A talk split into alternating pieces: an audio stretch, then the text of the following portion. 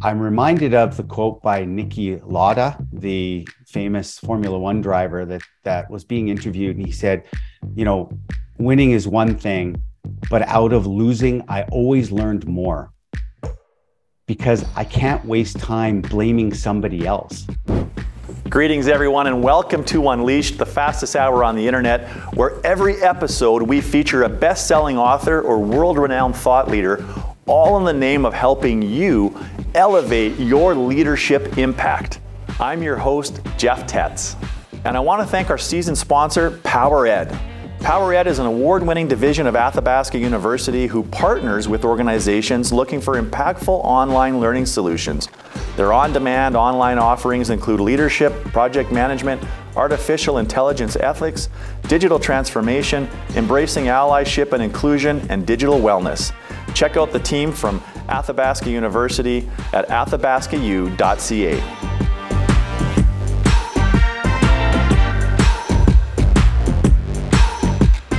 Nick Thompson joins me today to talk about surviving failure. That's right, failure. His new book called Look Out, You're About to Get Effed details the story of how he built a successful national marketing company, award winning in fact, and then it fell apart, ending in bankruptcy. Now, Nick has founded several companies that became internationally recognized, providing hundreds of individuals with employment across the globe.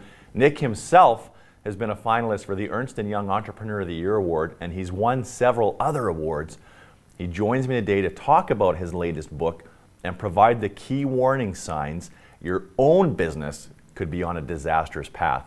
Nick, welcome to Unleashed. Thanks very much for having me. Excited to speak with you today. And a little known fact that people may not know about you is that you and I are actually colleagues. Uh, maybe you want to tell people how we work together. Sure. Well, I have the great privilege of actually being involved with the organization that puts on this incredible podcast called Results. And I am a BES, a business execution specialist that helps uh, companies unleash their potential. And so that's what this whole podcast is about. And I'm very lucky to be on the team working in the background with a bunch of great corporations. And Nick, I've had a chance to know you for about six years now, and I thought I knew you pretty well until I read your book, Look Out, You're About to Get Effed. And I know a whole new side of you now, and, and I want to thank you for what you've put together here. This was an informative read and a very vulnerable read. And of all of the things that you have done in your life, I mean, you have been very successful in everything that you have tried.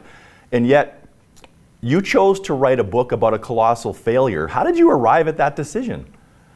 Yeah, thanks for asking. I know it's painful. Um, however, uh, you know, one of the things that I realized, and obviously doing what we do at Results and helping organizations and executive teams learn and grow and unleash their own potential, uh, we're always looking at the all the material that's out there from the great thought leaders, business thought leaders of our time.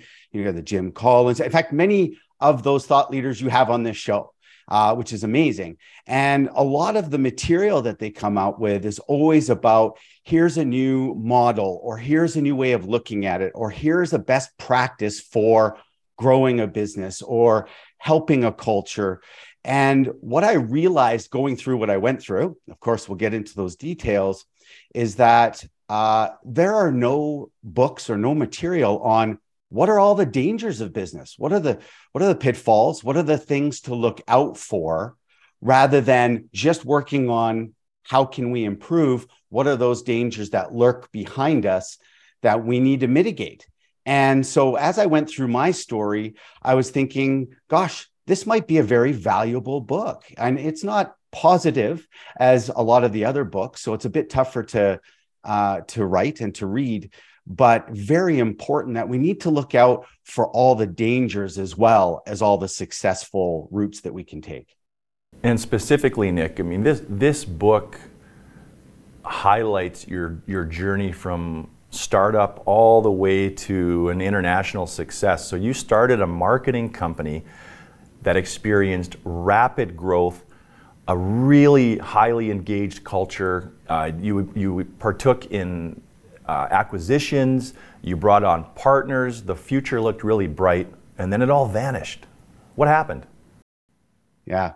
Uh, so yeah, it's a very interesting story. Obviously, I weave that story throughout the book with the with the 13 pitfalls, which I'm sure we're going to get into some. Uh, however, uh, one of our actually my BHAG or long term inspirational goal for that company was I said, I want to be one of the companies that Jim Collins puts on his next good to great book. I want to be one of those companies that they study in the future. And uh, we had lots and lots of discussion over years. What does it mean?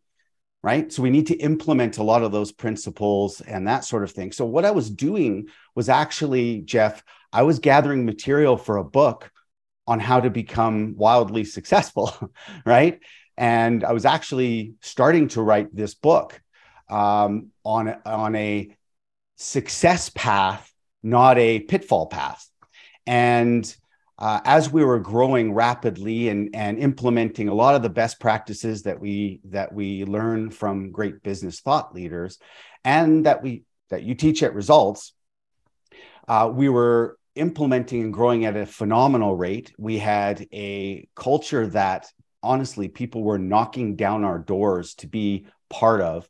We had companies that wanted to exit that said this is a company that's going to go places. And so yes we were absolutely uh, achieving that great success. However, why this book is very important is because out of that great success, we, and I say we, me, uh, was ignoring some red flags or not even seeing them and not paying certainly not paying attention to those things that could harm us because we're like, look at the path we're on. It's incredible success that we're having. And so we're like, yeah, yeah, I know that's a, an issue, but look at the success over here. And so uh, when we were growing and saying, hey, we we're now North America wide, we're looking at going international, you know, we're we're we are starting to spike out of our industry like the the great companies in in good to great i'm like hey we're starting to achieve what we were looking to do, we started to uh, fall into a bunch of the pitfalls that are in that book and ignoring them. Right. And, and so it's not, it's only at 20 hindsight's 2020. So it's not only until after do you spend a lot of time, and trust me, I spent lots of time looking in the mirror after saying, wow, look at this pitfall, look at this pitfall, look at this pitfall. Uh, we could have, you know, had we had a more pragmatic approach, we would have been able to possibly mitigate against those. And Nick, it serves as a cautionary tale, and there's something that is spellbinding and, and captivating about a cautionary tale. You reference Titanic in the book, and there's some similarities there. You, you were building what seemed like an unsinkable company, and this is why everybody should pay attention. But what I like about what you've done with the book is you've written it in such a, a way that you've not only distilled it into 13 pitfalls, but it's more the warning signs before you hit the iceberg. So, how do you port around the iceberg? How do you avoid the disaster before it comes? And so, whether your business is wildly successful or you're trying to grow a, grow a business right now and you're still in that messy process of scaling it up, everybody should be paying attention to, uh, to what you've written here. Now, one of those 13 pitfalls is what you call the hammer. And it's essentially who has control in the organization. And ultimately, this was the fatal pitfall that brought the company down. How did control unravel your company?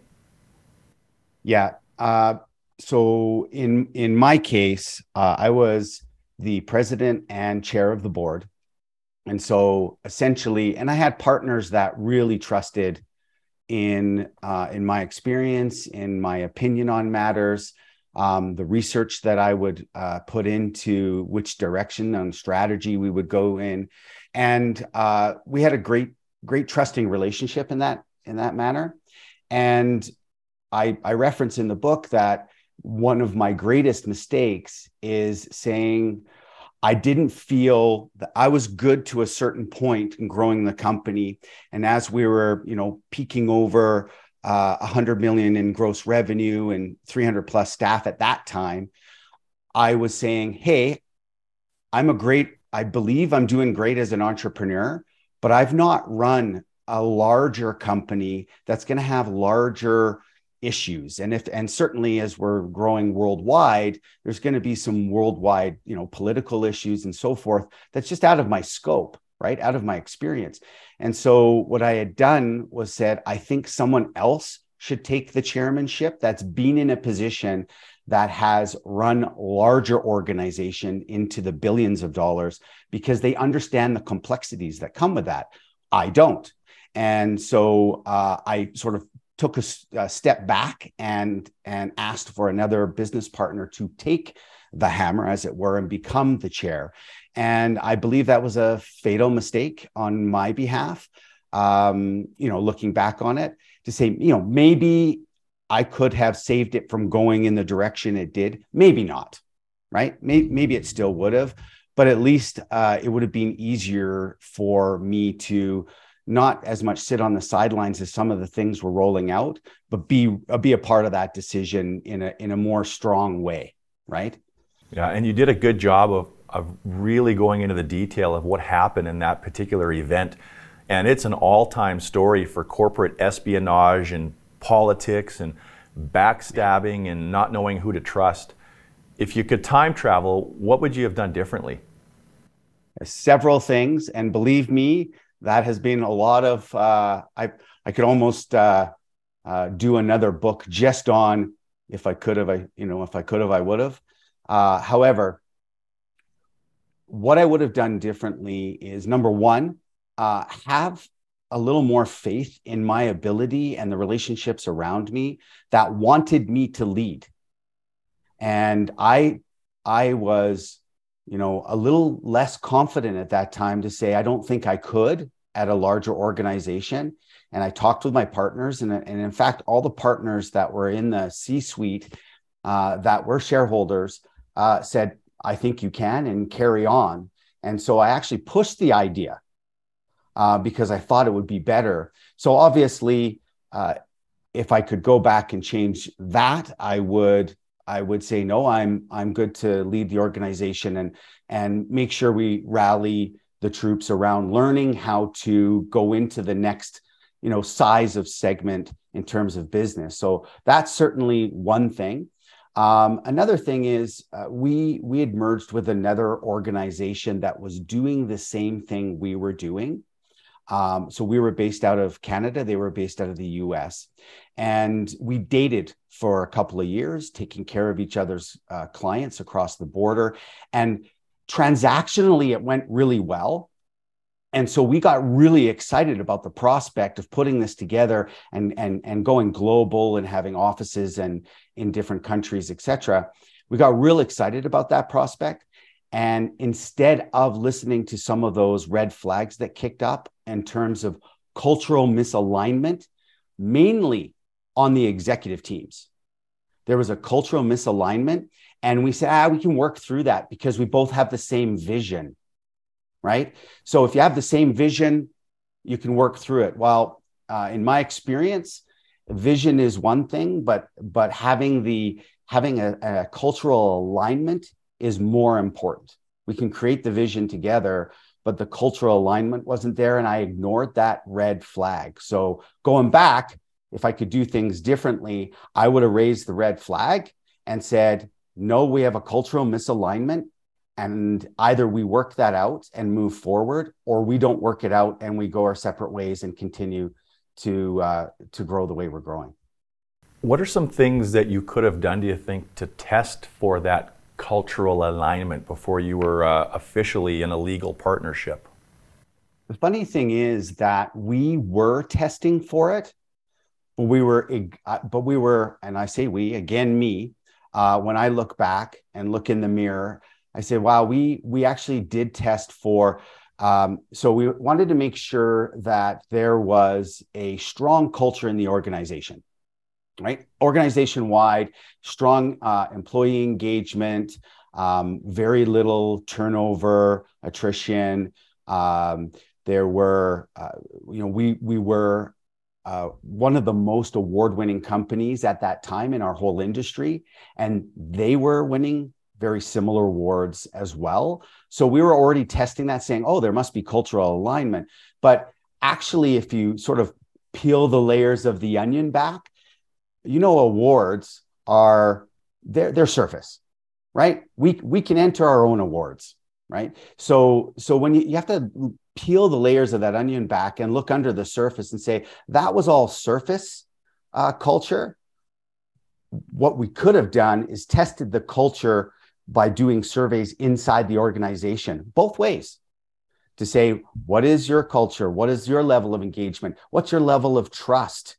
Right? Do you trust in your leadership? Do you trust in the decisions that are being made? Are is your voice valued? If we could have tested that internally, I bet we would have come out with some pretty telling answers. Nick, another one of your pitfalls is culture. And so culture is normally talked about in most books as a as a positive thing, but there are some pitfalls of culture. I wonder if you could describe what those are.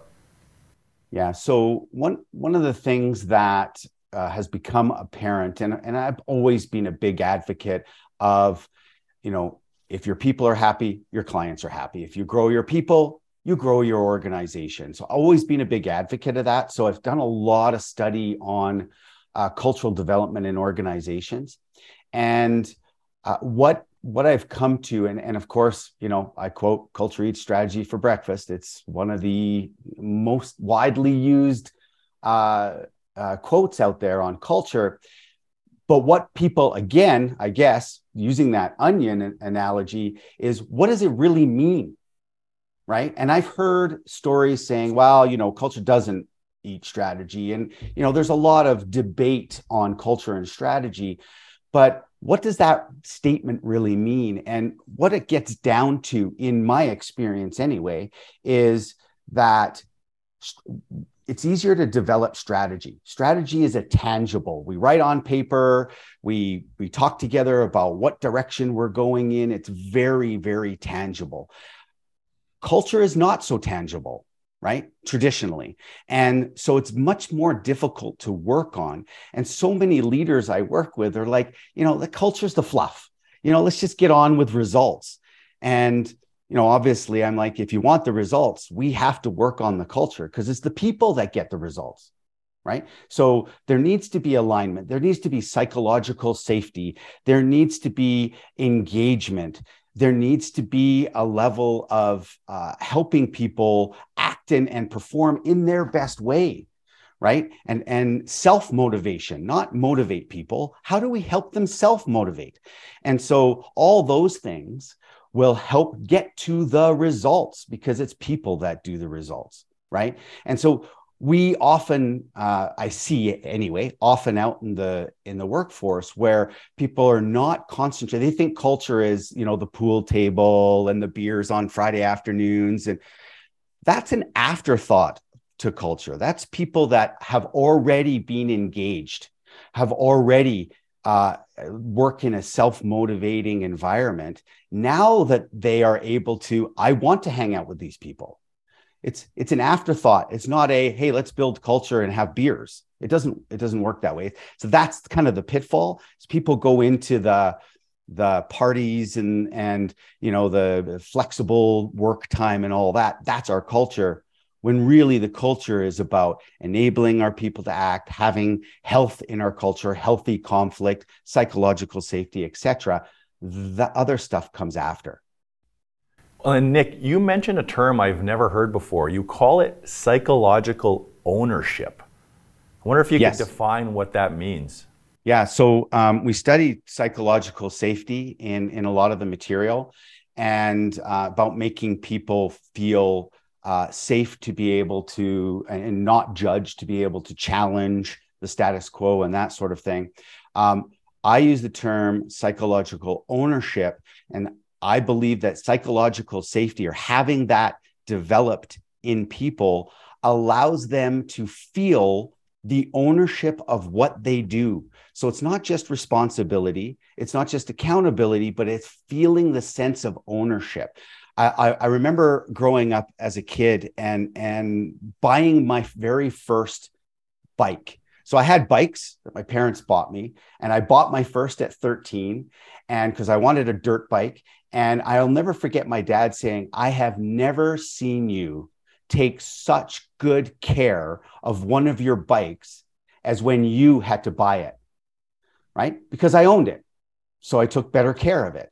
And how do we get people to feel that sense of ownership over their role, responsibilities, accountabilities, and the impact they make in their companies? I feel like that is a key element to helping uh, you, you know the cultural aspect of everyone being able to perform at their best well that that makes a lot of sense and i want you to keep going on that i wonder if you could share okay.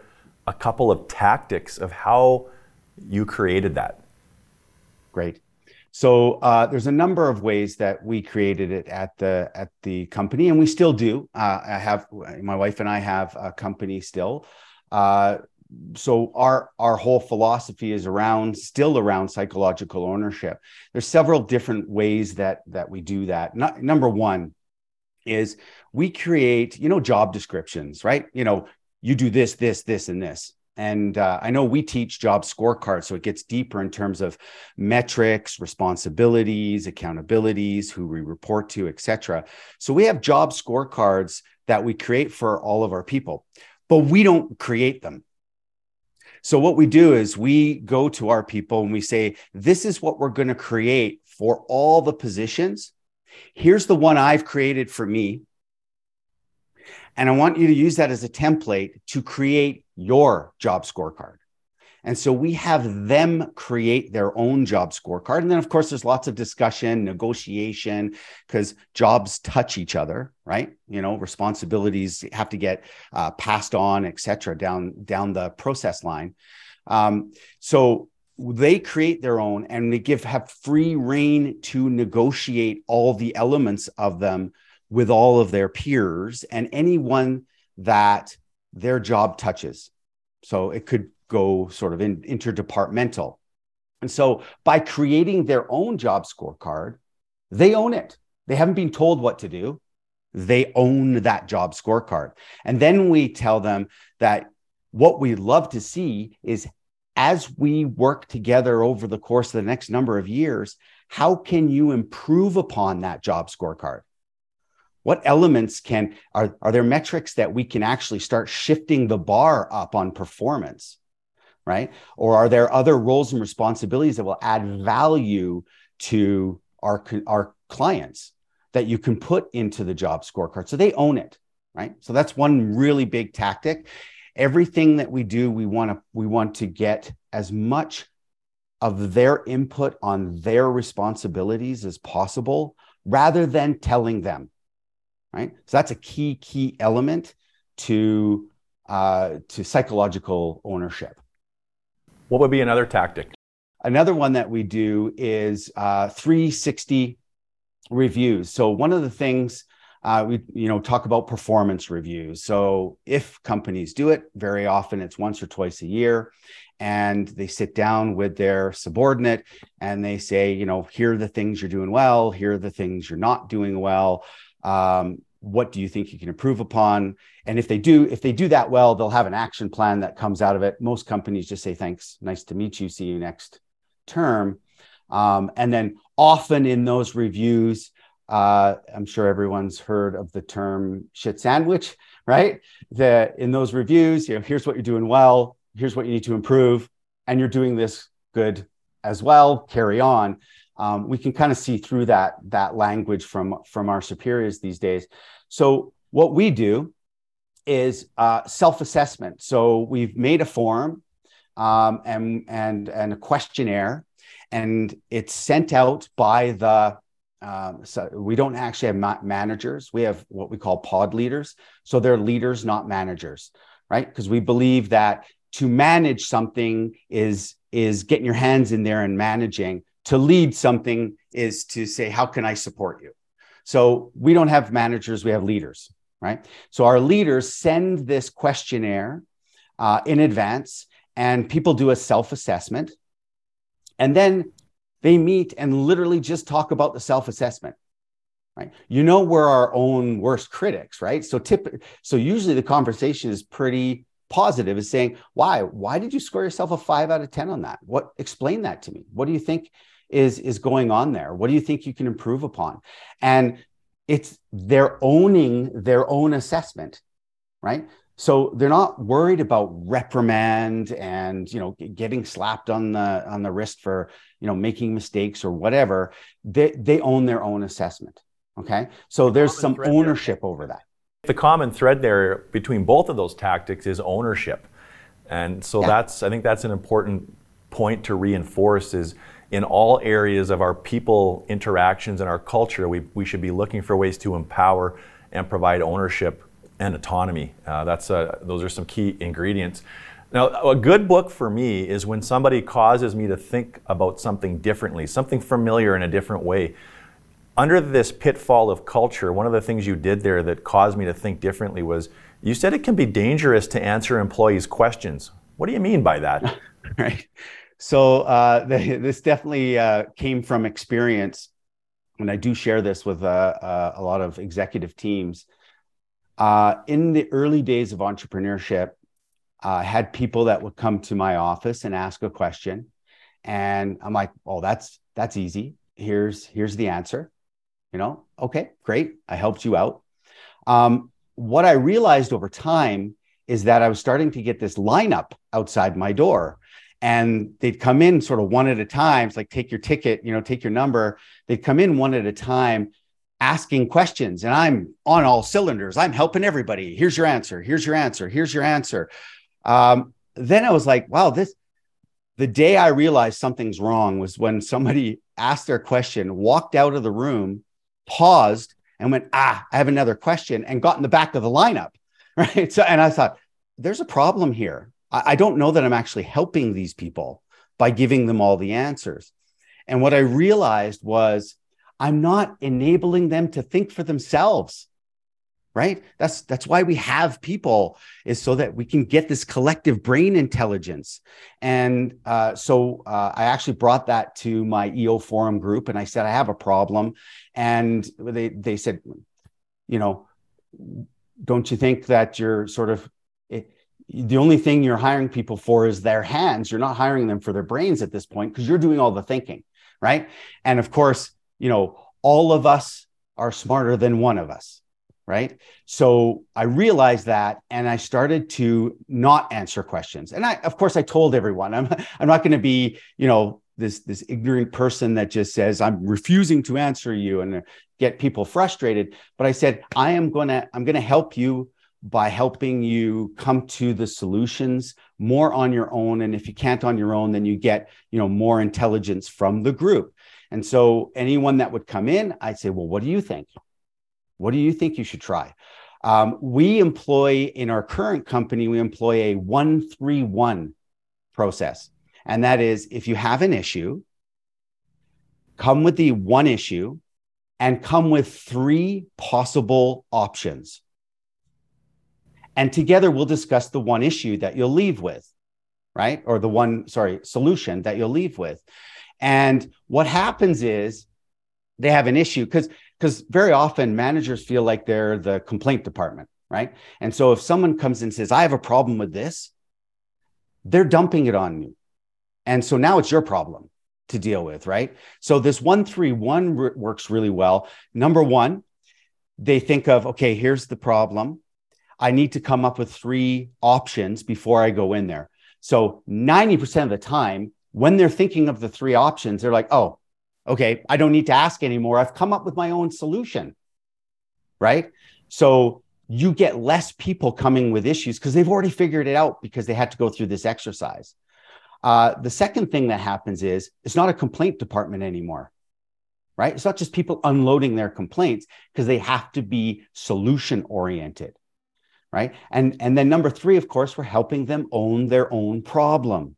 So when they when they come with a problem they own the problem. They say here are p- possible solutions. And we say okay have you considered this? Or have you talked to sally in that department? Because they might have good input for you. And so now they have to own it right? They can't pawn it off on a supervisor or leader. That 131 is a really helpful tip.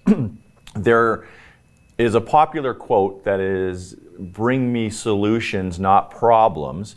And I get the sentiment around it, but there, there is a pitfall, if I'm going to use your language, around sure. that phrase. is it can get people too focused on a singular solution when there may be better options. So this right. is the first time I've heard of a 131 and that would help to negate that single-minded focus, laser focus on there's only one way to solve this problem. So that is that's wonderful. It it puts the onus on them to do a little bit more thinking on it before they bring it to your attention. I mean, I think you never maybe know this, but they may not even bring some of the problems to your attention in the first place because they end up solving them on their own, or they realize that they may not be that significant once they spend a bit more time thinking about it. One of the other pitfalls, and you do a nice job of this, you bring in some psychology. So you mentioned our good friend uh, Sigmund Freud. And ego can be a pitfall. Yeah. And you talk very openly how your ego got in the way of your business success. How so? Right. So, uh, as I mentioned, we got to this great degree of success and we were celebrating on all fronts. And we had people knocking down our door and we were winning awards.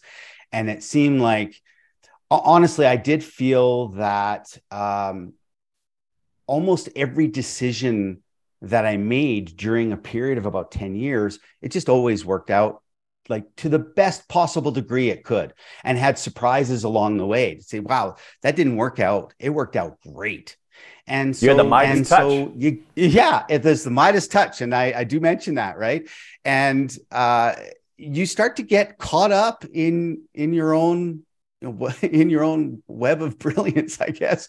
It's this facade, right? And you start to get caught up in that, going, "Hey, I, I think I got this. I think I got this." And and it was that ego sneaking in to say, "You know, don't worry, you got this. You got this." And instead of let's do the you know let's do the check well let's let's make sure we do a self check here to see is that the right direction? Is it not? Hey, what are the potential pitfalls that could happen instead of, ah, we're good. Like it's always worked out for us, right? The silver spoon's there or the Midas touch is there. And I got caught up in that. Again, I've always believed myself to be a fairly humble guy. Um, I, I know that it, again, it takes many to get to the results. And I've always said, I've never come up with a brilliant idea. I just know when I see one and I look for patterns. But I'm not a great business thinker of our time. And I appreciate being on the show, but, but I'm not a great business thinker. I haven't come up with new business models. But what I realized looking back in the mirror, when I was looking in the mirror after all of this unfolded, was I actually let ego sneak in and tap me on the shoulder and say, don't, don't worry about it. You got it. It's don't worry about that. It's all good. Oh, that red flag? Mm, don't worry about it. Look how well we're doing here. And so it it actually absolutely came up and, and bit me in the butt. So if you could have jumped in your DeLorean and gone back, what would you have done differently to keep it in check? Yeah. Um, so one of the one of the my favorite terms um, that uh, Jim Collins has spoken about is the stock uh, Stockdale paradox, right? Where we need to we need to be be understanding and positive about the future but also deal with reality right? And so what i was doing was looking at the future and not dealing with some of the realities so i wasn't doing a stop check right?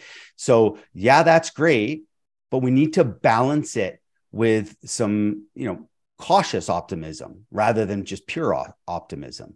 And how can how can we start to look at uh, balancing out what are let's sit down and brainstorm what could be the potential issues right? Instead of this all looks bright and sunny and let's just go there because it's such a prettier picture right? We, we don't want to talk about the negative right? We love that positive story. We, we, we gravitate the from rags to riches story is is is one of the most you know compelling stories for, for us in in in business and you know all the netflix shows and that sort of thing.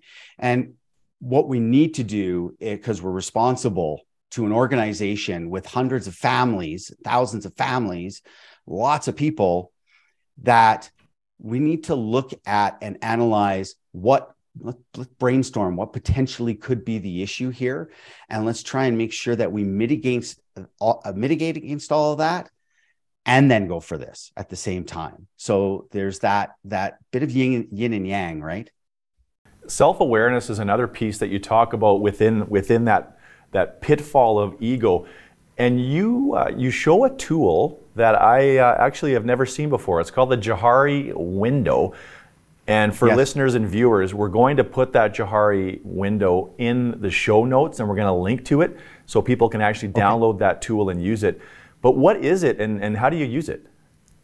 Great. So uh, this is a, a, window that I learned uh, fairly early on uh, in business by a consultant. And they showed this. Uh, so it's a window, right? And you'll you'll see it when you see the the visual.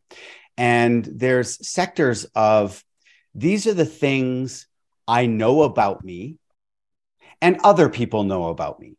Okay. So I know I'm I'm looking at you on the screen right now. I know what I look like. You know what I look like, and uh, uh, you know I keep adjusting to make sure I still look proper. Um, you know what's in my background. I can see my background. You know about uh, about me things I've shared with you. So that's you know, and I know. There are things I know about me that you don't know. I've not shared them before. There might be some private things. There might be things that we've just never discussed before. You're saying you, you know, in this uh, in this session that you've learned some new things about me. So now, uh, now that goes into the I know and you know. But there are things that you don't know about me that I know about me, and there are things that I don't know about me that you know about me. And these are what we consider blind spots, right? So you might know that when I'm talking, I say, and I've had this feedback. I've, I, you say okay a, fair amount or so in some of your sessions. And I don't realize that because I'm in the middle of it. And so someone uh, might know that, and I don't know it. And the key is how to expand our relationship is to expand those portions of you know it, I don't know it, or I know it and you don't know it. So if I know something and you don't know, the, the way to expand the window is for me to share, right? Or more importantly, ask for feedback, right? So I can become more self aware of those things I don't know. And then you could share those things that you know that I don't know. And therefore, we grow together, right? So we grow that window. And conversely, uh, if I have things that I know that you don't know, I need to share more so that we can grow that part of the window. So it's really growing the relationship and growing the self awareness. And the one I love the most is that blind spot because you know we we shy away from getting feedback when feedback's a gift for growth and so we asking for feedback is super important because you don't you can't change what you don't know yeah it's a, right? it's a really useful tool I, I i paused on that page for a bit and, and thought a bit about it and you know oftentimes in the workplace to create authenticity and vulnerability the, the person in power or the leader has to go first and I can see how that four box tool would be really helpful in clarifying some of the things that you might not think about that your colleagues don't know about you. And then you get to you get to figure out for yourself how you want to go about maybe just lifting the veil off a little bit to express a bit more of yourself than you're accustomed to. So useful tool. Thank you for going uh, going through it, Nick. Now, an- another one of the interesting pitfalls out of the 13 is what you call everyone thinks they deserve what you have. And you yeah. tell a very personal story about a bookkeeper. Now, this bookkeeper was with you for almost a decade, and they took over $100,000 from the company in the last half of their tenure. So, for almost a half decade, they were embezzling money, uh, totaling $100,000 what was that like for you to go through personally? Oh, per- personally, it was devastating. I mean, at first, uh, I had a controller that came and said, "There's some, there's a few transactions that just don't seem to be adding up." you know we had job cost orders right? So there, there's a job costing and and that gets put into the order and it builds up. I know a lot of industries use that. And then there's this the sell price. And so you you put all the different jobs into this job costing for each each particular po and some of them weren't adding up when the controller was looking at them saying something's odd and so he just caught a couple and so I started to look into them. And what I realized, and I dig deep into our computer system, and this is going back a number of years, our computer systems are far more complex. Uh, so this was a more simplistic computer system at the time, industry specific software. So I would I would venture to uh, say that it might be easier to get into uh, some of those transactions with a more complex system. Uh, when I dug into it, I realized that uh, indeed there were some fake vendor POs being posted into these jobs. And it looked, the PO looked right. It had the vendor number and everything. And the check that went out of the system. Uh, so EFT was a thing that was just sort of coming in at the time. So we did a lot of checks. The check that came out, it was in the system, said check for this amount to the correct vendor. So if you look at the paperwork, it's great. When the check comes out on the other end, then just before print, uh, the bookkeeper would change their name on the check. So when it got printed out, so in the record, it says check, here it is, it's gone to the right person, right? The right company. But as in printing, change name and went to themselves. And uh, eventually they got so uh, cocky, if you will, about the system that uh, our checks had to be double signed, right? So uh, myself and one other, and often I'd go away to you know other locations as we're building this company, and I'd leave them a stack of signed checks, right? To say here's a stack because I'm I'm out of the office and we don't have some of the the technology we have today, and so they got started to get bold when they ran out of those. They actually started forging uh, some of the checks as well.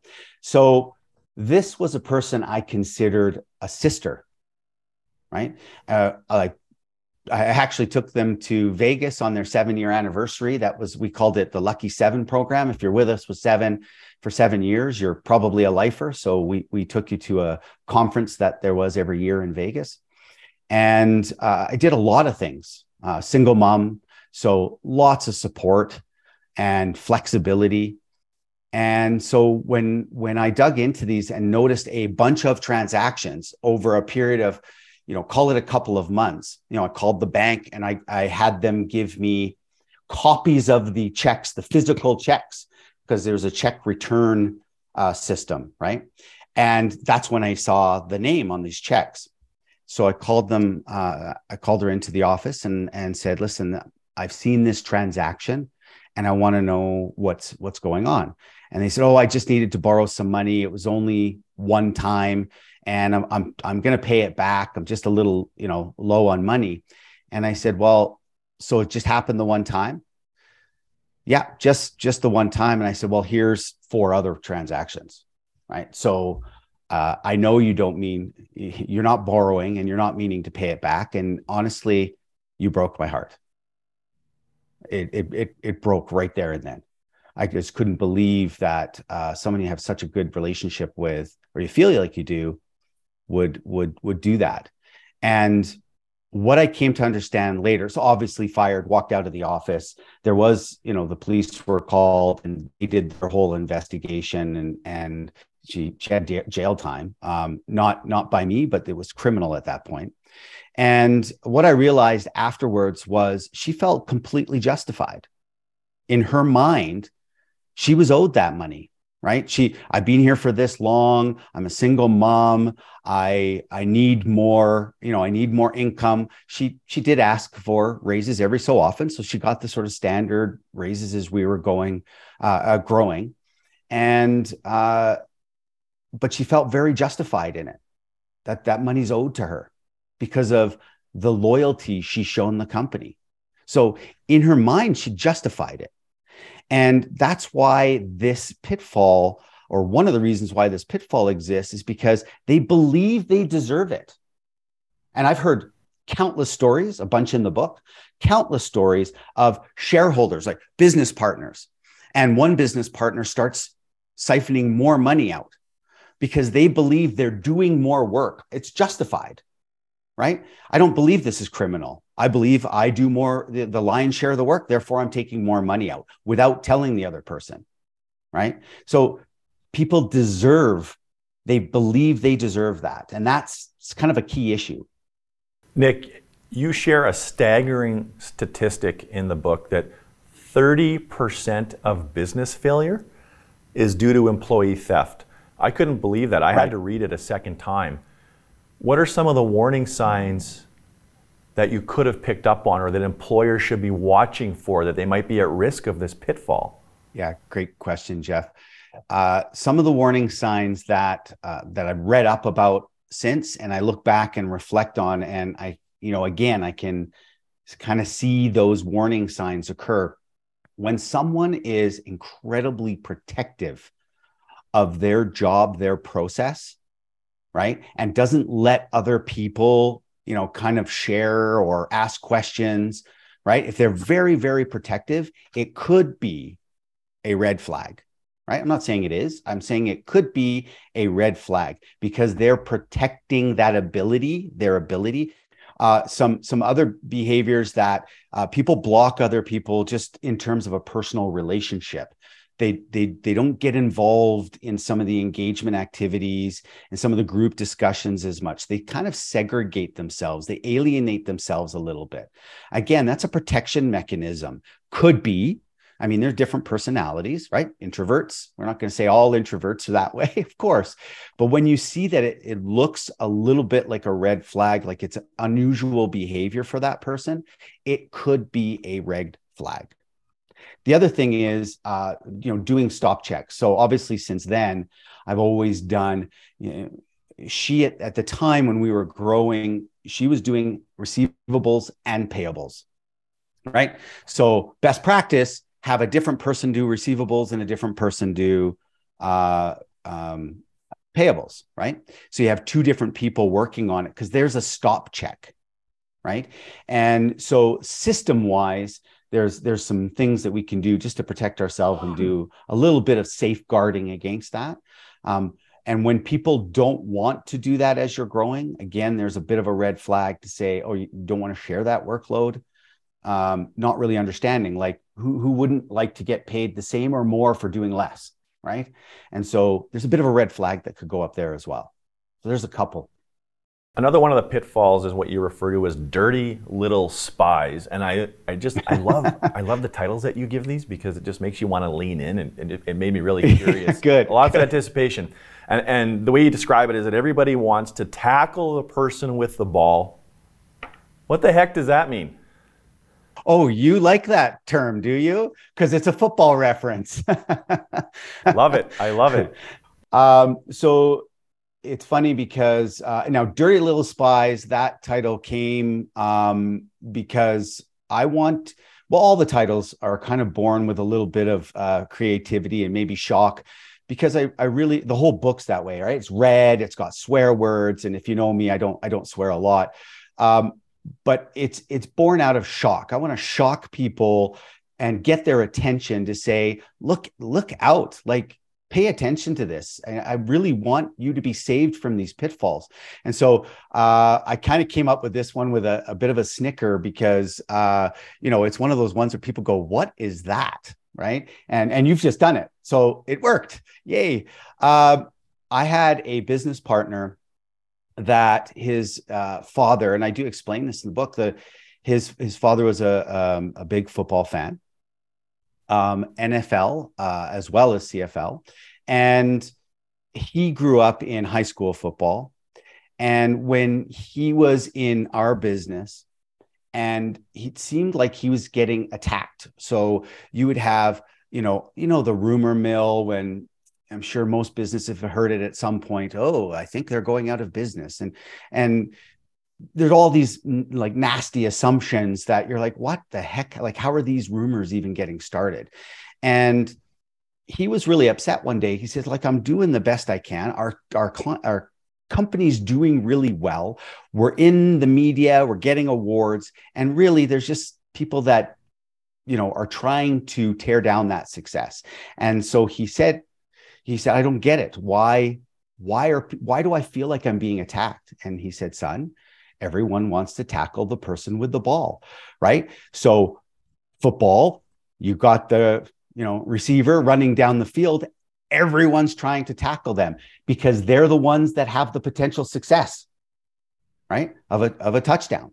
So that's why he said that. And i thought that was just profound right? That all eyes are if you have the ball and you're ahead of the you know uh, ahead of the masses on the field all eyes are on you right all eyes in the stadium are on you because you have the ball so if you're running with the ball and you're having all of this success, all of a sudden all eyes are on you and people want you off that position because they want the ball. Right? Does that also mean people inside of your organization might want to take your power from you? It definitely can mean that when we talk about corporate politics and certainly some of that corporate espionage you were you were talking about. You know, uh, one of the ways that ego can can certainly get to people is wanting that power position to make decisions and to be able to uh, turn businesses in a way that suits their needs right and so with that comes the desire for more power more decision making power and so there are definitely you hear people wanting to climb the corporate ladder but there's different ways of doing it right and one of that is how can I sabotage the person that I can replace to get that power? And so you get this corporate politics. And I'm sure a lot of people uh, listening to this have stories where people were trying to sort of downplay other people's successes, trying to uh, sabotage some of their successes so that they could actually take those positions over. Yeah, and I and I think that there's a little bit of a relationship with uh, between what you just said there and then the other pitfall we just talked about that everyone thinks they deserve what you have and i'm not sure if there's a perfect way to insulate yourself from uh, there's an envy theme there nick and, and i think as a leader if you stay humble and curious and you're inclusive and you bring people into conversations and you talk about the things that you're you know, perhaps uh, struggling with yourself maybe it mitigates that just a little bit but uh, but not entirely. And so you really do have to watch out for who you invite onto your team and and, and monitor uh, some of those um, some of those behaviors closely. Now, devil in yeah, disguise. That's another one of the pitfalls with a great name, very clever name, and devil in disguise. Uh, generally is avoiding um, keeping your eye, avoiding sorry, it's like keeping your eye on the on the right ball. So what does that mean? Yeah, so uh, somewhat relevant and related to um, ego, right? Is we could let success blind us to all of these pitfalls, quite frankly. And that's where the story of the Titanic comes in is to success as devil's disguise. So, because uh, I, I I always laugh thinking about that story uh, when and you if you watch the movie and they've got the the band that's playing on and and the ship's going down and they're like what do we do and they're like keep playing just keep playing right this is guest experience don't worry about it just keep playing and the ship is freaking sinking and they're going into the water still playing and i just that just that image just always uh always tickles me because i'm like how this is a perfect example of how we're just being blind to what's happening in reality because we were told it's unsinkable. So until I'm gasping in the water, it's still unsinkable.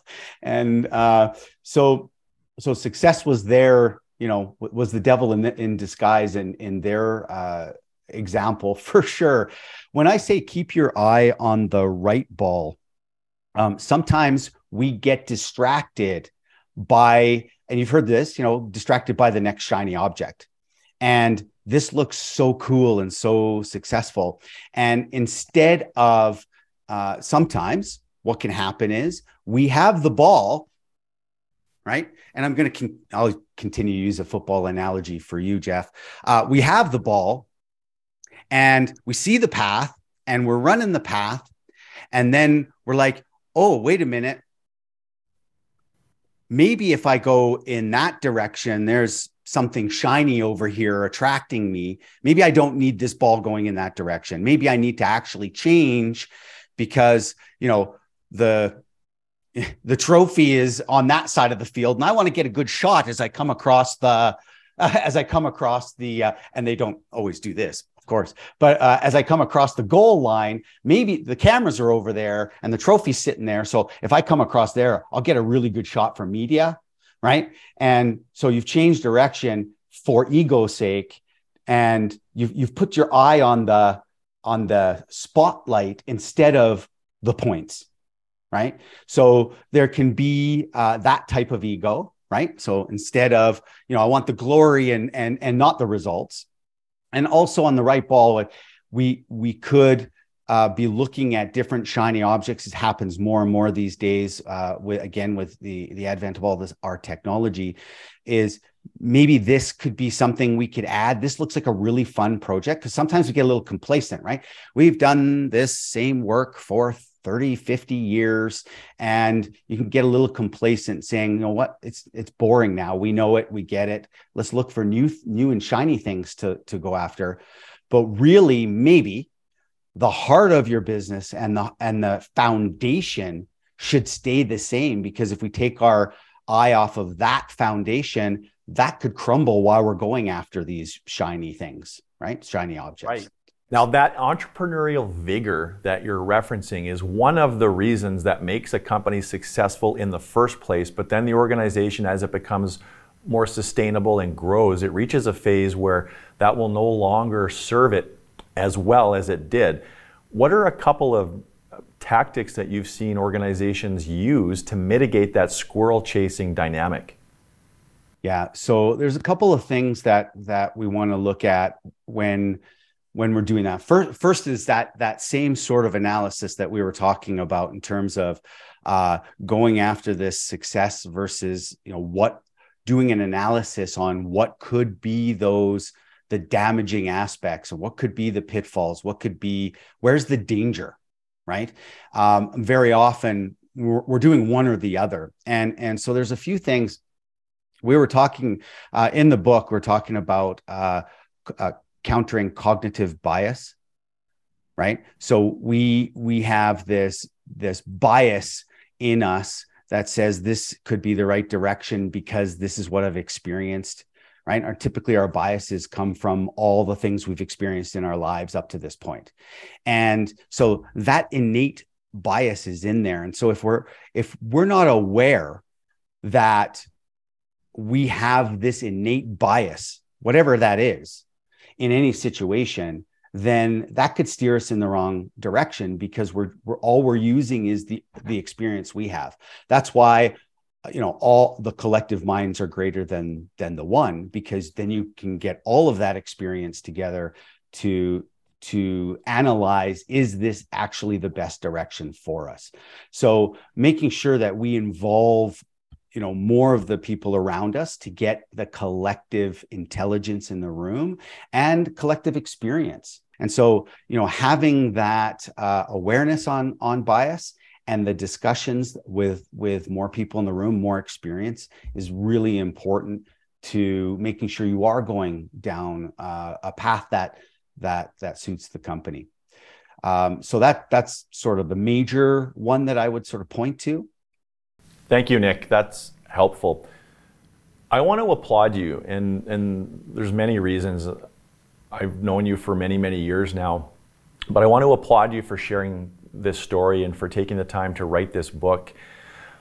I can see how it would have been helpful for you personally, but as a society, we celebrate the people on the podium and we, uh, we, we tend to raise up what we would call the overnight success, but we know in reality it doesn't exist behind it. Everybody that's on a on a podium, whoever reaches that level of success in, in, in any avenue, there's hundreds and hundreds of hours of effort and time and struggle and self doubt and questioning yourself whether you're going to be able to rise to the challenge to get to that point. But the other piece of this is not every story ends up on a podium and business failure, that's part of the deal. But we keep that in the dark corners. We don't talk about these things as much as we should. Nick, I wondered if you could take us back, because I know that you left the business before it went bankrupt, but the bankruptcy yeah. wasn't far behind. This was your this was your whole life. This was your pride and joy. Can you take us back to those first few weeks after you left the business and what those were like for you emotionally? Yeah, uh, devastating, right? It, it, it definitely was my whole life.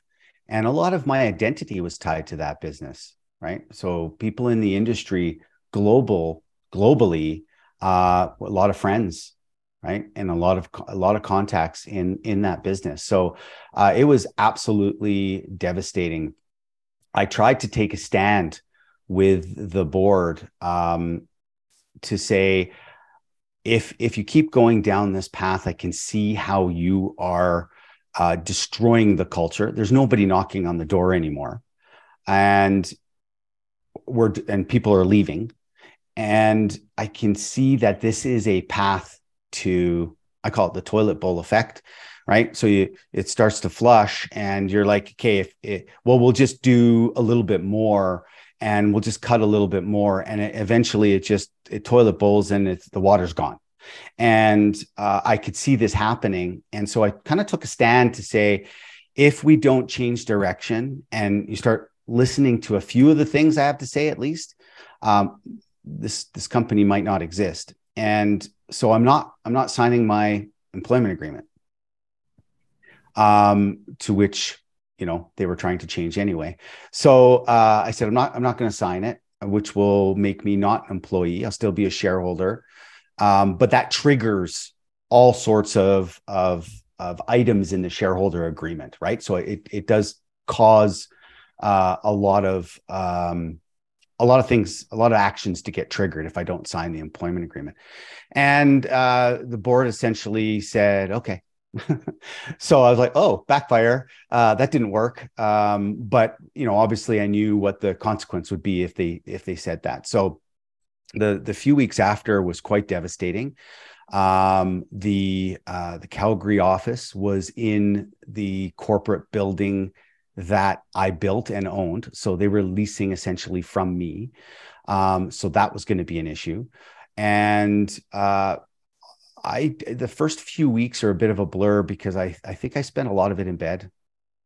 Right, uh, it was it was very very hurtful.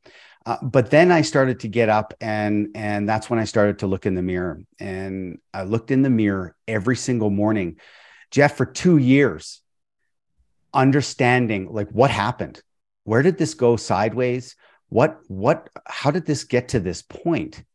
And uh, as I looked in the mirror, I realized, and I and I do talk about this in the book, that I'm like, I'm here because of decisions I made. Ultimately, I made the decision to be here, and I made the decision to, you know, give up the hammer. I made the decision. I was the one that said, you know, this merge is going to be good for the future of our company, and I convinced our shareholders of such. I was the one that that pushed it forward, and so I said, I can't blame anybody right? I was the one that said i'll get into you know get into bed essentially with the wrong people people that uh, you know weren't aligned with the same values as me. I didn't do the proper you know r&d on that uh, on that relationship. And so you know after two years i come out not feeling as jaded and and uh you know attacked and hurt Uh, by an outside source and said, these were my decisions. And so I want to share those decisions with, you know, the outside world to say, this, if this can happen to me, it can happen to many people. Nick, is it, is it fair to say that you went from a mindset of this happened to me to a mindset of taking ownership for it? Yeah. So what what led to that change in mindset? Because I think that that's what is really helpful for people because there's a whole bunch of people that are probably going through that experience right now or they're about to or they will. Yeah.